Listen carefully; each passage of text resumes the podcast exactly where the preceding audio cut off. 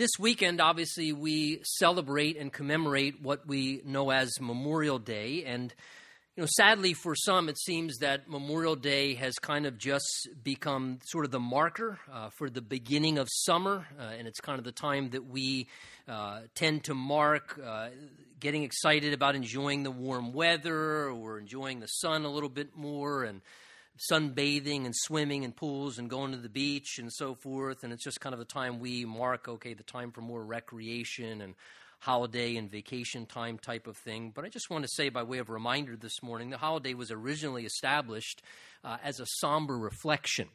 Uh, that the original institution of that holiday was when we would take time to remember and appreciate those who sacrificed their lives uh, for us, willing to even die uh, in battle for us. And it was an occasion where we originally gratefully considered uh, why we possess the freedoms that we still do to a very great degree, uh, even in our own country here, because people understood uh, the value as well as the importance of things like life and liberty and justice and morality, and were even willing to sacrifice and even more than that, die for providing as well as protecting such uh, for us as a nation. And though I'm honestly not a real big video person uh, in the church this morning, in a moment I actually like to show a brief video in relation to Memorial Day. And look, the Bible tells us, Paul writes that the church, he says, is the pillar and the ground of truth. Which means that the local church is intended as a function, one of its many functions, to teach truth and also to uphold truth in a society and in a culture for the sake of the health and morality being preserved in a culture. And I hope this video uh, is able to serve in a small way as it lends itself to what we're going to study in God's Word this morning to inform with a little bit of historical truth for us once again as God's people. So why don't we watch the video at this time?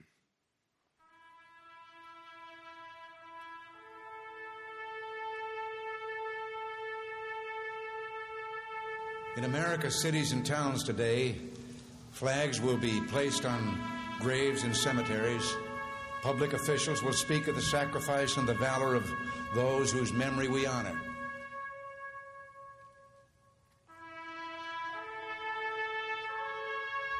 I have no illusions about what little I can add now to the silent testimony of those who gave their lives willingly for their country.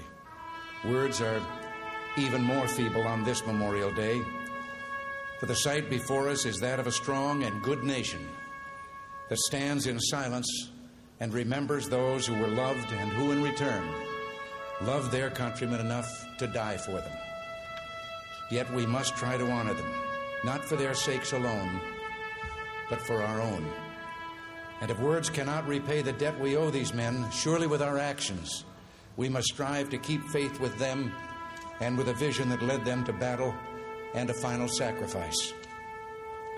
Our first obligation to them and ourselves is plain enough. The United States and the freedom for which it stands, the freedom for which they died, must endure and prosper. Their lives remind us that freedom is not bought cheaply.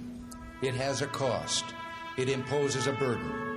And just as they, whom we commemorate, were willing to sacrifice, so too must we, in a less final, less heroic way, be willing to give of ourselves. Each died for a cause he considered more important than his own life. Well, they didn't volunteer to die, they volunteered to defend values for which men have always been willing to die if need be. The values which make up what we call civilization. And how they must have wished in all the ugliness that war brings, that no other generation of young men to follow would have to undergo that same experience. As we honor their memory today, let us pledge that their lives, their sacrifices, their valor shall be justified and remembered for as long as God gives life to this nation. And let us also pledge to do our utmost to carry out what must have been their wish that no other generation of young men will ever have to share their experiences and repeat their sacrifice. Earlier today, with the music that we have heard, and that of our national anthem. I can't claim to know the words of all the national anthems in the world, but I don't know of any other that ends with a question and a challenge as ours does. Does that flag still wave? Or the land of the free and the home of the brave? That is what we must do. You know, on Sunday mornings here, we have been journeying through the book of First Corinthians together, and we will be back there once again next Sunday, making our way through chapter 15 where we left off. But in light of the holiday, and as I was preparing this week, I just continued to sense the Lord was putting something specific on my heart this morning, just as an encouragement uh, for us as the Lord's people. In light of these days, I, I really believe that we are certainly facing certain battles uh, morally uh, and spiritually. In fact, I would go so far to say, my own personal conviction, I feel like that a war uh, has been declared uh, against everything that is moral and that which is righteous and that which is certainly biblical. And I feel like that there is continuous attacks being launched against values. And I want to just say, I only expect that that's going to grow worse. I don't think that the war is going to cease. I don't think that the battles are going to diminish. I only expect that to, to increase as the last days continue to progress. Uh, and as the people of God, we have to be willing, I believe, to exercise a degree of courage and a degree of dedication and commitment and sacrifice to take a stand for what is righteous and what is good and what's biblical and to fight the good fight against the powers of darkness, and to continue to defend what is good and godly, even as others have done in prior generations, to sort of embrace our call of duty now. Uh, and to do what we can in our time period. So, in light of that, this morning, I'd like to draw your attention, if you could turn with me your Bibles, to 2 Timothy chapter 2 this morning. 2 Timothy chapter 2. And just want to draw your attention to two verses here, as I said, in connection to what's on my heart. 2 Timothy 2, verses 3 and 4. And if you're turned there to 2 Timothy chapter 2, as we do, would you stand with me out of respect for the Word of God as I read this morning's scripture? 2 Timothy 2, verse 3, Paul says to young Timothy, You, therefore, must endure hardship as a good soldier of Jesus Christ. No one engaged in warfare entangles himself with the affairs of this life, that he may please him who has enlisted him as a soldier. and Father, we just humbly ask for the grace of God right now as we open the Word of God once again.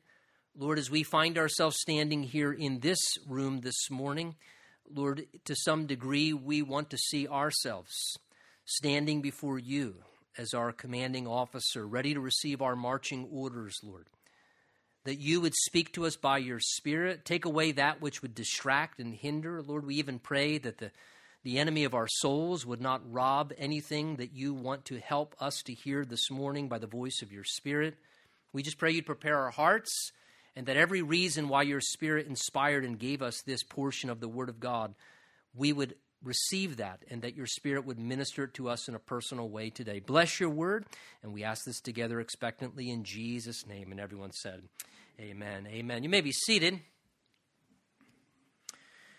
You know, the video that we just watched together this morning, I think, reminds us how utterly amazing and really tremendously inspiring it is to consider what a soldier is willing to do, not only in suffering, but even more than that, the great sacrifice of themselves in order to serve a higher cause. And to preserve that which they know and believe is best for others and what's valuable for those that they care about. And look, if a soldier sees value in what they serve for, and they are therefore motivated to make the sacrifices that they are willing to make for really what ultimately are just temporal causes. And I certainly believe they are worthwhile causes nonetheless, but at the end of the day, they are national values and earthly causes, and they are temporal things. But if a soldier is willing to put forth that degree of dedication and commitment and make that kind of personal sacrifice for temporal earthly causes, how much more ought you and I, as children of God, to be willing to exercise dedication and commitment and sacrifice in the same manner for that which is eternal?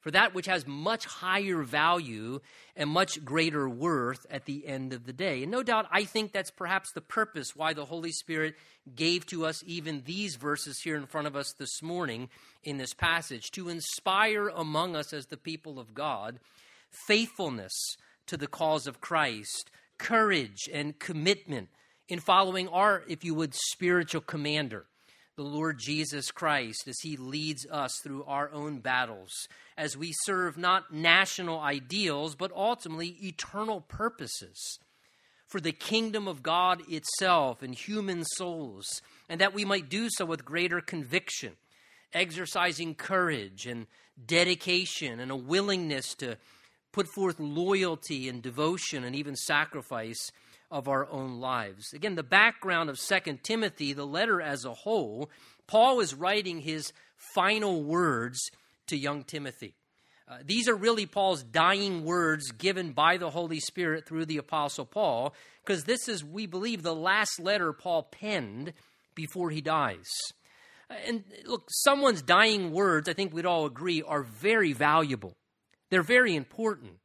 Uh, I have been around the bedside of loved ones while they're getting further ill and getting ready to pass. Uh, you have been with others. I've sat with many families more times than I'd like to admit as they're waiting for their loved one to pass. And when somebody expresses some of their dying words, that's when the important stuff comes out, right? That's some really valuable stuff. Well, these are Paul's dying words in this letter, Second Timothy. It's one of the reasons I've always loved it so much. If you look just over in chapter 4 of this same book, book look what Paul says in 2 Timothy 4, verse 6 there he says for i'm already being poured out he says as a drink offering and the time of my departure is at hand. I have fought the good fight.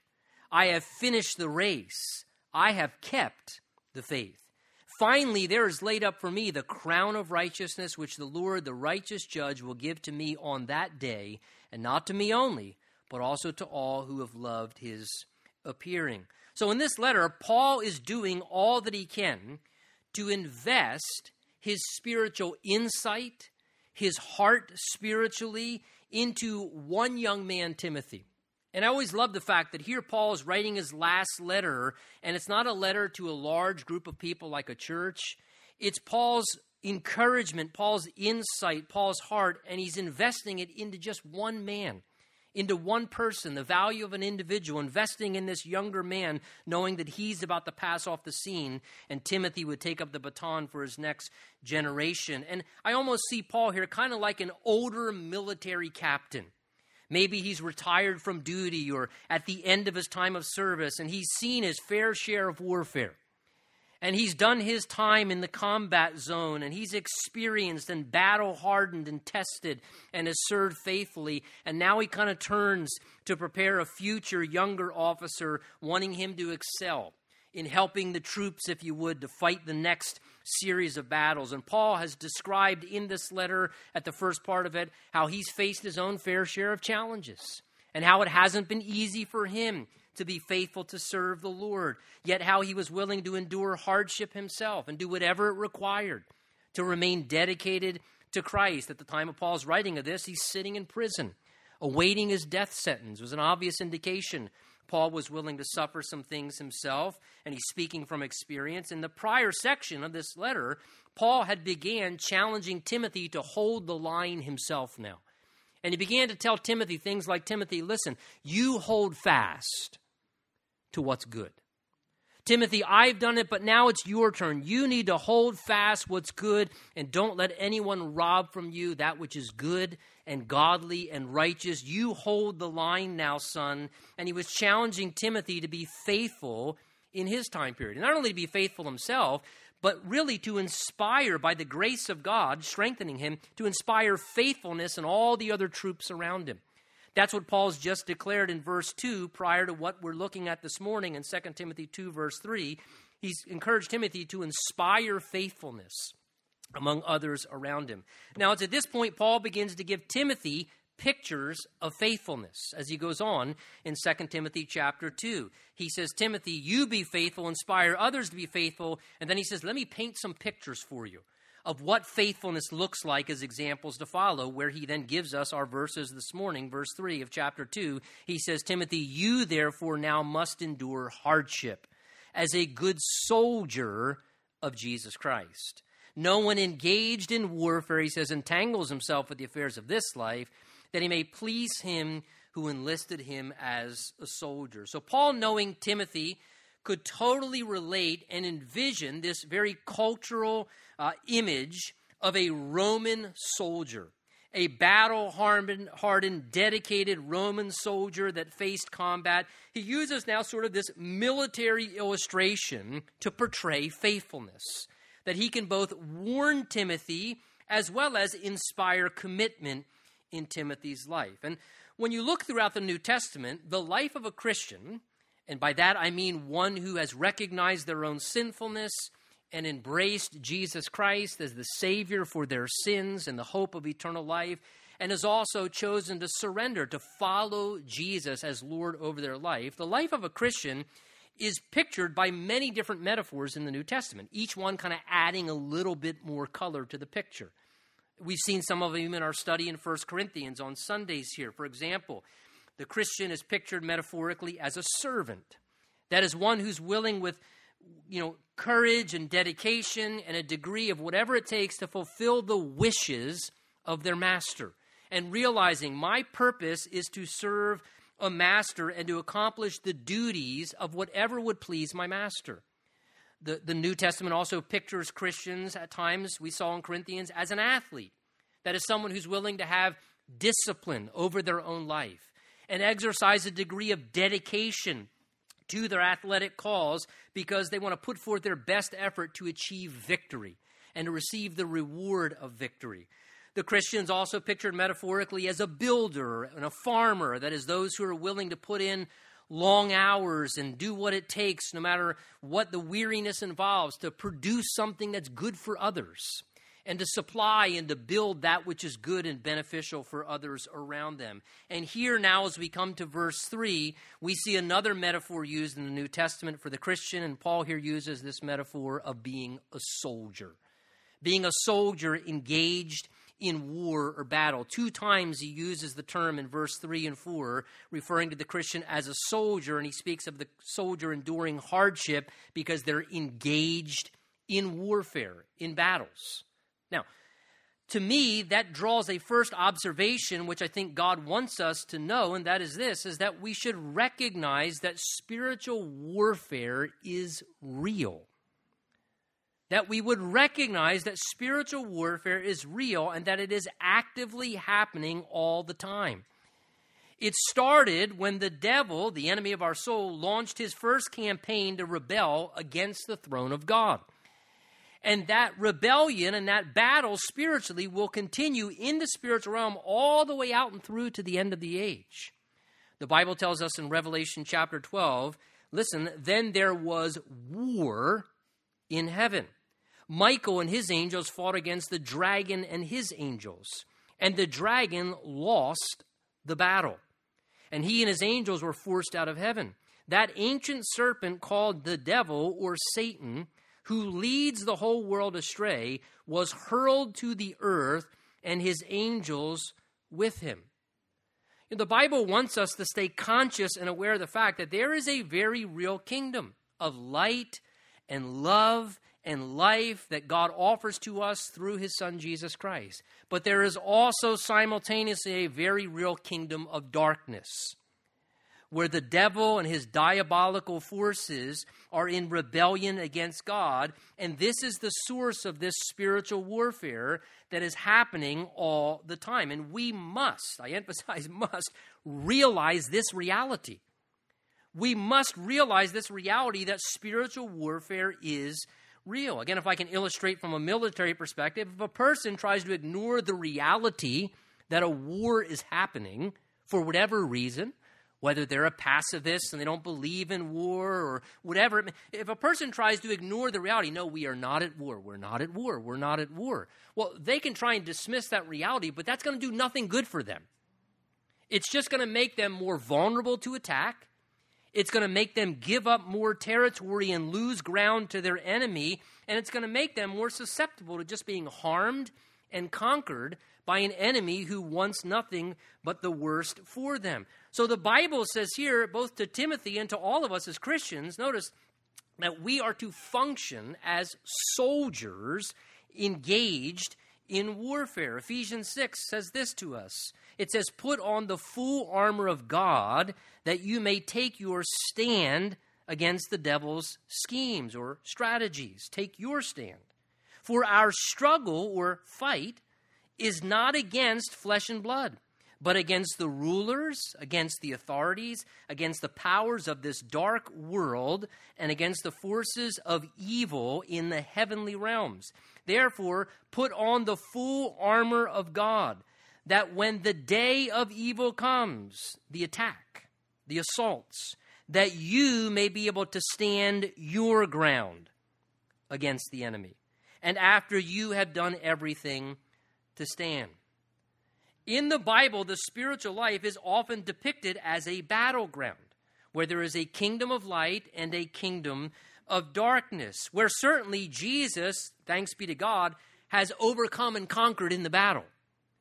However, though that is true, yet the devil and his forces are always trying to stir up rebellion against the throne of God and the kingdom of God and always seeking to assault and to attack. And the devil, for all the ages, has aggressively been working to advance his, his ideologies of evil and to do what he can in aggressive manners to try and launch attacks against humanity and to oppose freedom in Christ to take away from people everything good and beneficial that God's intended for us as our Creator. And we have a very real enemy who is seeking to ruin and destroy human souls.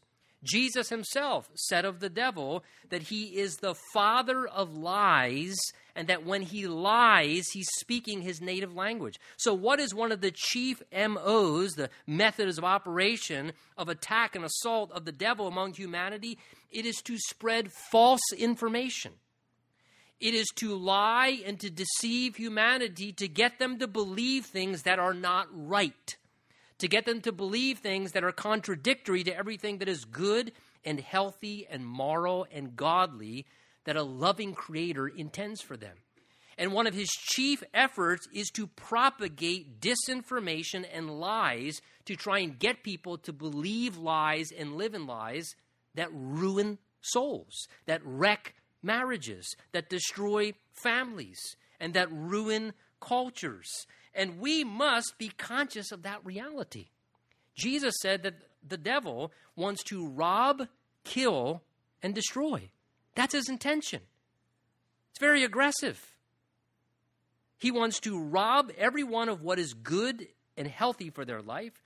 He wants to destroy everything that God intends to be beneficial to our lives. And he wants to kill everything that is good in any way that he can. And look, it's important for us to be alert to this because, as Paul says here in Ephesians 6, we must realize we're not wrestling, fighting against flesh and blood really in the fullest sense. Certainly in the temporal realm, in the, in the physical, fleshly realm, we experience the opposition, but the Bible is saying to us listen, but you need to understand your true enemy is not flesh and blood. Your true enemy is the spiritual agenda that is in the unseen realm that is propagating things to happen in the physical and temporal realm. It is the lies of the devil and the deceitfulness of his demons putting ideas in people's minds and empowering the efforts of human forces that are trying to advance evil and destructive and ruinous causes, and to realize this is a spiritual battle that is happening in an unseen realm. And that the true enemy, and if you're going to succeed in a battle, you need to know your enemy, that the true enemy is a spiritual force of wickedness that is advancing the things that we deal with in the earthly realm. And look, when we decided to become servants of King Jesus, Paul says here to Timothy and to you and I in verse 4, he says, We were enlisted. We were enlisted into this spiritual battle like a soldier to now serve our Lord. And so there's going to be an ongoing series of battles and attacks from evil forces, and we must learn to stand our ground against the tide of evil trying to overthrow that which is of God and to hold our ground for what's right. And we have to be armed spiritually and alert to this very reality to resist a campaign of evil that's going on. And even more than that, to do our part to advance the cause of our King and to take territory and to claim ground for that which is of light and love and life that our King wants to offer to others, even as he has to us. And as believers who are now following our Lord Jesus, we should be the most grateful of all that we have been freed from the tyrannical rule of an evil spiritual king that we were once subjects of, and that we have been set free from that, and we have now been called to engage in the spiritual war waged for human souls and fulfill the duty of our King as good soldiers for Jesus. And again, it's pretty obvious who our commanding officer is it's the Lord. And we're his soldiers now in the battlefield. And again, we see this metaphor of a soldier, as I said, used multiple times. Philippians 2, Paul calls Epaphroditus my fellow soldier. He saw him as a comrade in battle. He said to Philemon, Tell Archippus, our fellow soldier.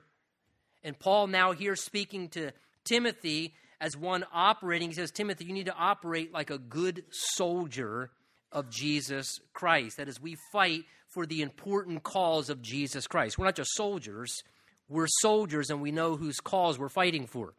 It's for the cause of Jesus Christ. And Jesus is fighting in this battle together with us. You know, I picture Jesus like this wise, faithful general who leads his troops out into the battle and who supplies us everything we need and who is there with us fighting in the battle. And notice Paul exhorts Timothy here not just to function as a soldier, but if you look with me in verse 3, what does Paul say? He says, Timothy, you must, he says, be, look at that word, he says, a good soldier of Jesus Christ.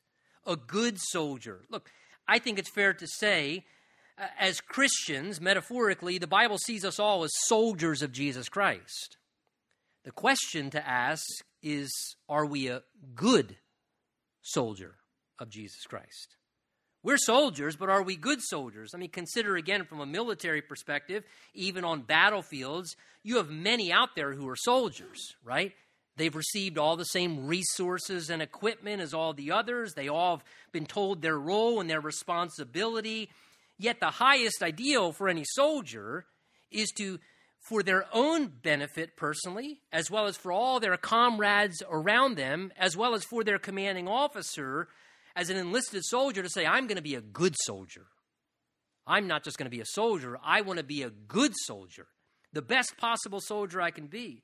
You know, I looked up that term good there in the original language, and it's interesting to take note of that in the Greek, they actually have two different terms that are translated good into the English. One Greek term speaks of that which is just beneficial and useful. The other Greek term speaks of not only good in the sense of being beneficial and useful, but also being beautiful in appearance or attractive. That second term is the one that Paul uses here. Not just being beneficial and useful, but also being beneficial and useful, but at the same time also being attractive and appealing. And to me, this is a very beautiful thing that's taking place here. Because, see, think again when a soldier is a good soldier in the natural sense, they can't be a soldier who's hiding in the foxhole. Right? A good soldier cannot be hiding in a foxhole for self preservation. Oh, if I go out there, something may happen to me. That's scary. A good soldier can't do that, right? A good soldier recognizes I exist for a higher cause than myself. A good soldier can't be looking for ease. A good soldier is not going to be a soldier who's non committal and does just enough to just get by. A good soldier is going to be one who highly believes in their cause to such a degree that they say, I will sacrifice, I will suffer, I will do whatever it takes to fulfill the duties that have been entrusted to me because I serve a very important cause. And they'll be very motivated to do that. That's what a good soldier will do. They'll be useful in battle and accomplishing things for the sake of their cause. But not only are they good in the sense of being useful and beneficial, but a good soldier will also operate in a way where they're what? They're a, therefore a really good example, a beautiful, appealing example that inspires all the rest of the soldiers, right? That's a really good soldier. They're not just useful and beneficial, but they actually inspire all the other soldiers to rise up around them, to rally together, and to follow their really good example of courage and commitment and dedication. And they inspire other troops to want to be good soldiers as well. And Paul tells Timothy here, among the Lord's soldiers, Timothy, we don't only need soldiers that are good in the sense that they're effective and they're useful and they're beneficial. But he says, Timothy, we also need soldiers that do it to such a degree that they inspire all the other troops around them. That they're such good soldiers that they're not just useful and effective, but they're also beautifully inspiring, right? Where, where the other soldiers in the cause of Christ look around them and they're inspired to want to be good soldiers too. They're inspired to want to serve the commander in chief, Jesus, and it inspires the rest of the troops. Paul told Timothy in 1 Timothy 6, he said, Timothy, fight the good fight of faith. He then later told Timothy, 1 Timothy 4, he also told him, Timothy, you be an example in your conduct to other believers. So he said, Timothy, I'm not only charging you to fight, he says, but I'm telling you, fight in such a way that you become an example, that you inspire all the rest of the troops that others around you are inspired to want to step forward and serve with a great degree of determination as well. And you know, I think good thing to ask ourselves this morning as we take inventory from time to time. You know, in military, times they line up and they get inspected by their commanding officer. Well, if our commanding officer Jesus lined us up and if we were being inspected and evaluated by our commander, the Lord Jesus Christ, what kind of soldier would we be? What would we be in the inspection line? Would we be someone who he's greatly pleased with and who he could even point out and say, Why can't the rest of you be like this guy? Why can't you be like this guy? I mean, would Jesus, if he evaluated us and, and took a, a, a view of our spiritual life, what would he say of us? Again, can I remind you, we are in a spiritual and a moral war in these days, and we must be willing to embrace our call of duty as soldiers for the Lord? Are you living out your Christian walk like the world is a playground? Or are you living out your Christian walk understanding the world is legitimately, biblically, a spiritual battleground? And we got to stay alert to this and ask ourselves from time to time how are you living spiritually? And is the way that you're living spiritually not only pleasing to your commanding officer, but is it inspiring other Christians around you? Is it inspiring other Christians around you to become more passionate in their commitment to Christ? Look, that's what good soldiers do, right? That's what good soldiers do. And that's what good spiritual soldiers do as well. We may never serve in literal military combat, but I'll tell you something we have a battle that's worth fighting for. We have a cause that's worth soldiering on for and being a good soldier for, and a higher cause, honestly, to sacrifice for something that's worth something of even much higher value than even a typical natural soldier. So I think a question to ask ourselves is this What then are some of the characteristics of a good soldier, right? He says, Timothy, be a good soldier. Well, what are some of the characteristics of a good soldier? I think you could ponder and meditate and find all types of different attributes of a good soldier. And certainly encourage you even to do that, perhaps, to ponder some of those things. But a few are at least identified even in our verses here that I think we can glean from and try and employ in our lives. One thing that's very evident in verse 3 of what a good soldier involves is he says, Timothy, I want you to be a good soldier. And if you're going to be a good soldier, he says, verse 3, you must endure hardship. You must endure hardship. Again, in a war, in a combat zone, conditions are not easy for soldiers, right? I mean, conditions are difficult. They're challenging. They're under great degrees of stress. Uh, they're engaged in, in things that are going to cause them to face resistance. There's a great degree of suffering that's involved for a soldier in a combat zone. There are personal sacrifices that have to be made. Soldiers at times have to deal with weariness in fulfilling their duties faithfully. They experience wounds from time to time. They may be hurting physically or even struggling emotionally because of things they're being subjected to, missing loved ones or seeing things around them that are painful and difficult. They're under great stress. There's efforts to resist. And, and Paul's wanting Timothy, and I believe all of us, to understand. He says, Timothy, listen, you must recognize if you're going to be a soldier for Christ, you have to realize, Timothy, first of all, hardship, it's a part of the Christian life. Hardship's a part of the Christian life, son. He's saying our battlefield is this present world system. First John says this whole world system lies under the sway of the wicked one. The idea is this whole world system that we're all stuck living in until Jesus gets us out of here, it's under the direct influence of the evil one, guiding and directing. And because of that, we have to realize as followers of Jesus, in a fallen world system, life's not always going to be easy. There's going to be difficulties. There's going to be hardships, sickness, suffering, challenges. And then add on top of that, with a spiritual enemy, we are going to face opposition as we seek to honor God and obey the scriptures and please Jesus. Jesus said this in John 15. He said, If the world hates you, remember that it hated me first. The world would love you if you were one of its own, if you belonged to it, but you no longer a part of the world. I chose you to come out of the world. Therefore, it now hates you. Remember, a servant is not greater than his master. If they persecuted me, they will also persecute you. I bet that's highlighted in everyone's Bible. That doesn't make it in Bible promise books, right?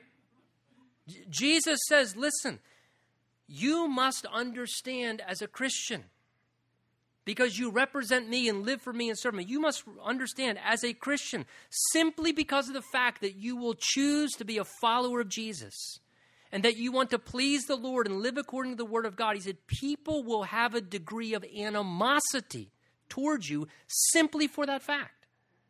People will resent you and despise you because of the light that you represent that's shining into the darkness, and they don't like it. And so, therefore, there will be a degree of hatred towards you. And Jesus says this is an important reality. It brings a degree of, at times, even hardship and another level of difficulty just to walk with Jesus. I think, sadly, one of the, the largest misconceptions that exists in American Christianity is that it's to be a life of ease and everything should be easy and free from all struggle. I mean, this is America. We're entitled to everything, and you deserve this, and life should be easy. And if anything is hard or difficult or challenges or struggles or hardships or whatever, we begin to think something's wrong. Why are things hard? Why am I going through hardships, difficulties? Because this is earth. This is earth. That's why you want to go to heaven. Right? But the wonderful thing, that old adage, that for the Christian, this is the most hell that you're ever going to experience. But life is hard. And add on top of that, the spiritual opposition of an enemy of your soul. The Bible gives a real biblical picture of Christian life. The biblical picture of Christian life, Paul says, Philippians 1, he says, It's been appointed for you not only to believe upon Jesus, but also to suffer for his sake. Again, that's not in the Bible promise books, but it's Bible promise. 2 Timothy 3, Paul says in the same letter in chapter 3 all who desire to live godly in Christ Jesus will suffer persecution, mistreatment for being godly in Christ Jesus. Well, I don't get mistreated much for my faith. Well, he says all who live godly in Christ Jesus. So you can be a Christian just kind of hide, away in your foxhole and do everything you can and retreat from the battle line and just give up territory all the time. Or you can press forward in the cause of Christ and hold your ground and be committed as a soldier on the battlefield. And you're going to get a little resistance, whether it's through friends or family or coworkers or just the world in general.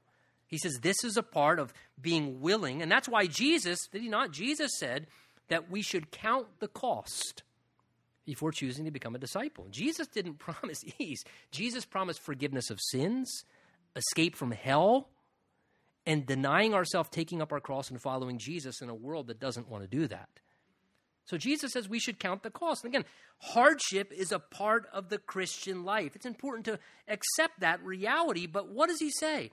Yes, hardship's going to happen, but what does he say, verse 3? Look at it. He says, Timothy, but you must endure hardship. Hardship's a reality. But Timothy, a good soldier, endures through hardship. That is perseverance, endurance to remain faithful to the Lord at all costs. I can hear Paul's heart here as an older, again, kind of general in the spiritual army He's saying, Timothy, look, I've done my share. I wouldn't tell you to do something I haven't done, son. I faced my degree of hardship, and Paul did when you look at his life to be faithful. He endured some difficult things. And now he invites Timothy to embrace the call with him. He says, Now, Timothy, he says, verse 3, now you must. It's your turn, it's your generation. Now you must endure hardship as well, he says, as a good soldier of Jesus Christ. And notice it's not an optional thing, he says, must. Must. If you're going to be a good soldier, you must exert perseverance.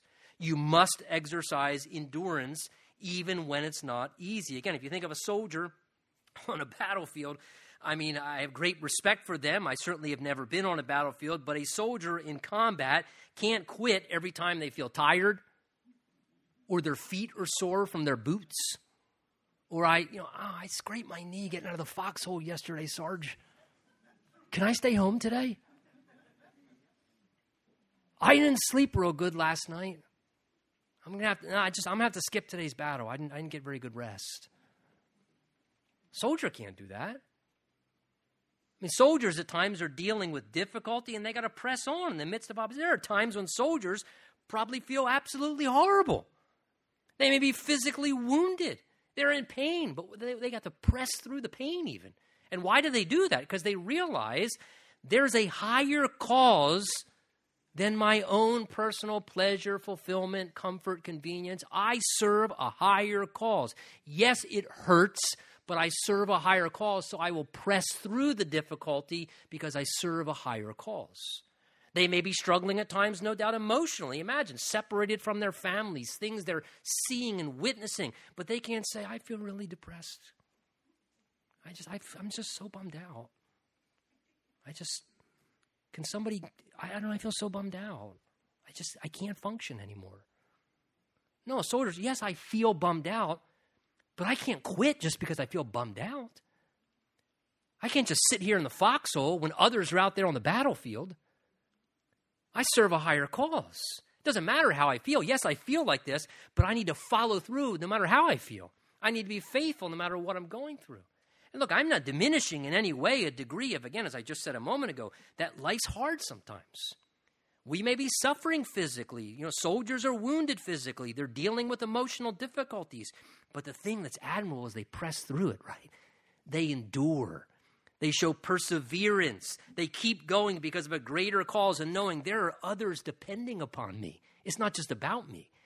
There are other comrades that are depending upon me, and I have a king that I'm serving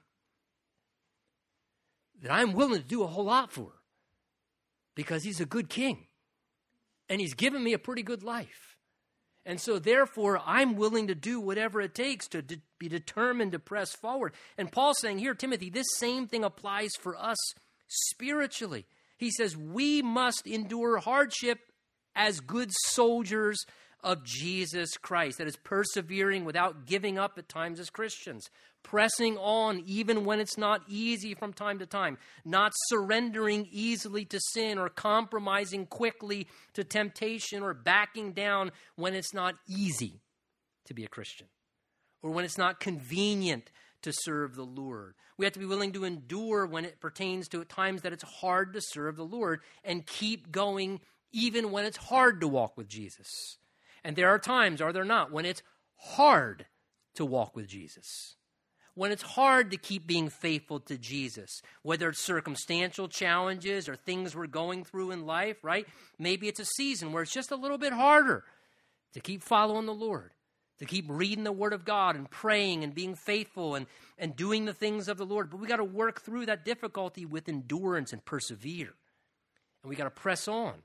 And we got to be willing to, to, to draw, if you would, upon some determination that I must keep persevering.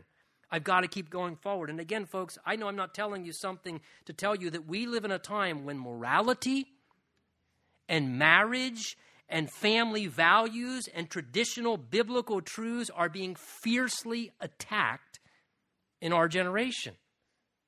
They are being fiercely attacked. And the freedoms that we once enjoyed in our country to worship God and to speak freely without being canceled or censored, this is being attacked in our generation. And we can either bury our heads in the sand or we can choose to serve Jesus with some determination, if I could use the term, with a little bit of spiritual grit, a little bit of backbone spiritually. I'm not saying we should be aggressive or obnoxious, but what I am saying is people who are promoting evil, filthy, disgusting, ruinous ideas and agendas are very bold in what they want to believe. So, why should we not be very bold in what God says is right and is healthy and helpful and loving and beneficial for people's lives and souls and families and marriages and people being raised from a younger generation? Well, why should we not? Why should we not? Be willing to hold the line and be good soldiers who endure through those types of challenges. Look, take an honest assessment. Are you willing to follow Jesus even when it's not convenient? Because sometimes it is not going to be convenient. Sometimes it's not going to be easy. Sometimes it's going to be a little more exhausting and tiring. But again, the soldier can't just say, oh, it's just a really hard time on the battlefield. Just a hard, this is a tough battle. Right, it's a battle but there's a higher cause. So we don't just stay faithful to Jesus when it's easy to stay faithful to Jesus.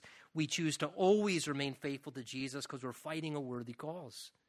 And Paul tells us as well another aspect of being a good soldier of Jesus Christ in verse 4. He says another aspect of a good soldier is he says, No one engaged in warfare entangles himself with the affairs of this life that he may please him, notice, who's enlisted him as a soldier. So, again, a good soldier remains faithfully committed to their cause above all other causes. Are there other causes out there? Absolutely.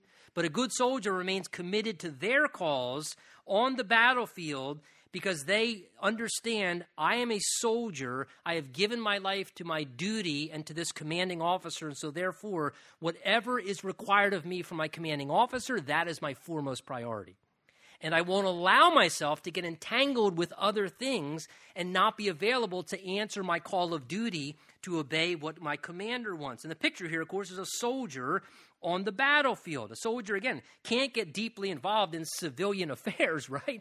Because their availability is crucial to their commanding officer. They realize I have been enlisted. My life doesn't belong to me anymore. My life is not my own to do what I want with it. A soldier can't live like most other people. They don't have that option if they're going to be a good soldier. They have to realize my life belongs to a cause and to someone else who commands me to what I am supposed to do. So they can't be bogged down or overcommitted, he says here, in everyday civilian affairs. They have to be readily available. And he's applying this from a spiritual perspective. He says, Timothy, this applies to us like soldiers for the Lord. He says, we can't become, if we're engaged in warfare, notice, entangled with the affairs of this earthly life. Look, we have to be careful as Christians, if we're going to be good soldiers, not to become overly entangled in worldly affairs. And, and hear me out here. I am not saying there's anything wrong with enjoying life and simple pleasures. Oh, Pastor Tony said we can't even have a barbecue this weekend. I mean, we should be doing push ups for Jesus. That is not what I'm saying. Paul, in the very letter prior to this, in chapter 6, says God gives us richly all things to enjoy Uh, there's nothing wrong with enjoying life and being involved in worldly affairs and being responsible and taking care of things. If we are to be very frank, the reality is the problem is, is we tend to get over entangled in earthly affairs. That's the term. Don't let yourself become overly entangled in earthly temporal affairs of this life. You got to keep that self in check in regards to that. And that's often the problem that happens and something I believe the devil uses to try and get us in a sense ineffective. You know, worldly attachments and obligations, they start to hinder us. They start to slow us down. They start to hold us back, maybe, from the best that God wants from our life. And we're not freed up to walk with Jesus the way we could be walking with Jesus. We're not freed up to serve Jesus in the way we should be serving Jesus because we're overly entangled in just temporal, worldly, everyday affairs. Nothing wrong with participating in everyday worldly affairs. The Bible is just saying, but don't get entangled. Don't let yourself get encumbered and hindered where you're struggling with what happened. Well, because you're chasing this, or we're, we're off pursuing that, or, or we're, we're trying to now obtain this. And then once you obtain all that, now you got to maintain this and maintain this and maintain this and maintain this. And all of a sudden, you're all entangled. And it begins to rob your spiritual fruitfulness and effectiveness to be a good soldier. Look, let me just say, I've been doing this from a senior pastor perspective for over two decades now, and I can tell you that's that's sadly what I, I observe happens from time to time. It's something I need to keep my heart in check with, and I see it happen. I mean, I, have watched many times over the years where you see an individual or a family, and all of a sudden, you know, they begin to sort of shrink back spiritually. They're not around. You know, where are they at? And, and and all of a sudden, well, you know, we got this boat and you know, all the weekends and the kids and they love the jet ski and this and that, or you know, or we're you know we're traveling here. Well, you know, we got all these air miles, so we're going here and doing that, and and then Bobby plays soccer three nights a week, and Susie, she's nothing. Those things aren't inherently wrong. In and of themselves, those things are not inherently wrong, but they can become entanglements. And, and what did Jesus say? Jesus said that the cares of this life can begin to choke out spiritual fruitfulness. And that's what we have to be careful of. You know, we get ourselves entangled, and therefore we're not available to the fullness of the spiritual life that we really could be living for the Lord. You know, this morning, ask yourself in all sincerity is it possible you become overly entangled in the affairs of this life to where it's starting to hinder to some degree your spiritual life? Keep yourself in check with that. Pay attention. Sometimes you got to free yourself up again to give yourself more fully to living for Jesus. That's what's really going to matter, and that's what's most crucial. Don't be someone who fits Jesus into your life where it's convenient.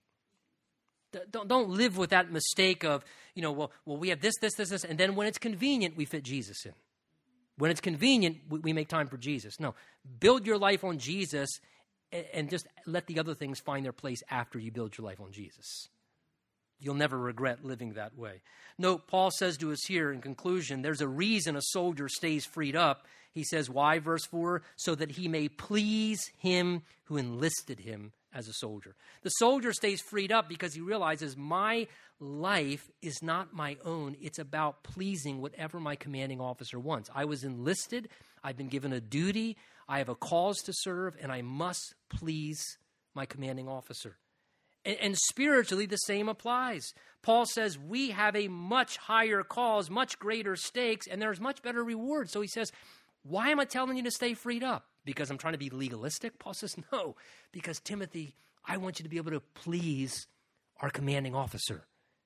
You've been enlisted to please him. And the primary purpose of our lives, folks, is not living for earthly pleasure. It's not. We live in a culture where we're being indoctrinated with that idea. Life's about fun, recreation, entertainment, please yourself, get more stuff, prosperity, and, and we're just indoctrinated with that life is about be happy, please yourself, be happy, please yourself. And the Bible says, no, please Jesus. Please the Lord that your primary goal for living would be how can I live in such a way that I keep my life in a, in a sense where I'm able to please the Lord? My life doesn't belong to me, it belongs to Jesus. And I live to please Jesus. And I'll tell you something ask yourself this morning what are you fighting for? Because we're always fighting for something. What are you fighting for? Fight for something worthwhile. The Bible says if you're going to fight, fight the good fight. Fight for what matters. Fight for the things of the Lord. Fight for families. Fight for children. Fight for biblical values. Fight for that which is good and righteous and healthy. Don't waste your time fighting for all that kind of stuff. And for some of you this morning, let me tell you something. You need to get a little bit more of a, of a fight in you. And particularly, let me encourage you if you're a male in this room this morning, and I say male because you're a male or you're a female. And if you're a man this morning, you're called to be a spiritual leader. For years and years, we only sent women on, we only sent men on the battlefields. Because men understood this is what we are called to do. We are men. We are men. And as men spiritually, we are called to be leaders. And you cannot lead someone else where you have not gone yourself. And if you ever someday are going to effectively lead a woman and lead a family, you need to learn how to lead your own life first. So embrace the call of duty. Be a soldier. Be a soldier. Fight for the cause of Christ and what matters. Get a little spiritual determination you have a valuable cause to live and to fight for and to be that person. And the Bible tells us in 2 Corinthians chapter 10 that though we walk in the flesh, we don't war according to the flesh. The weapons of our warfare aren't carnal, they're mighty in God, able to bring down strongholds and arguments and every high thing that's exalting itself against the knowledge of God. And we need to bring into captivity that which is thoughts that are not obedient to the cause of Christ and to realize we have the Word of God, we have the Spirit of God, we have prayer, and there is a battle that's raging, and we can't ignore it.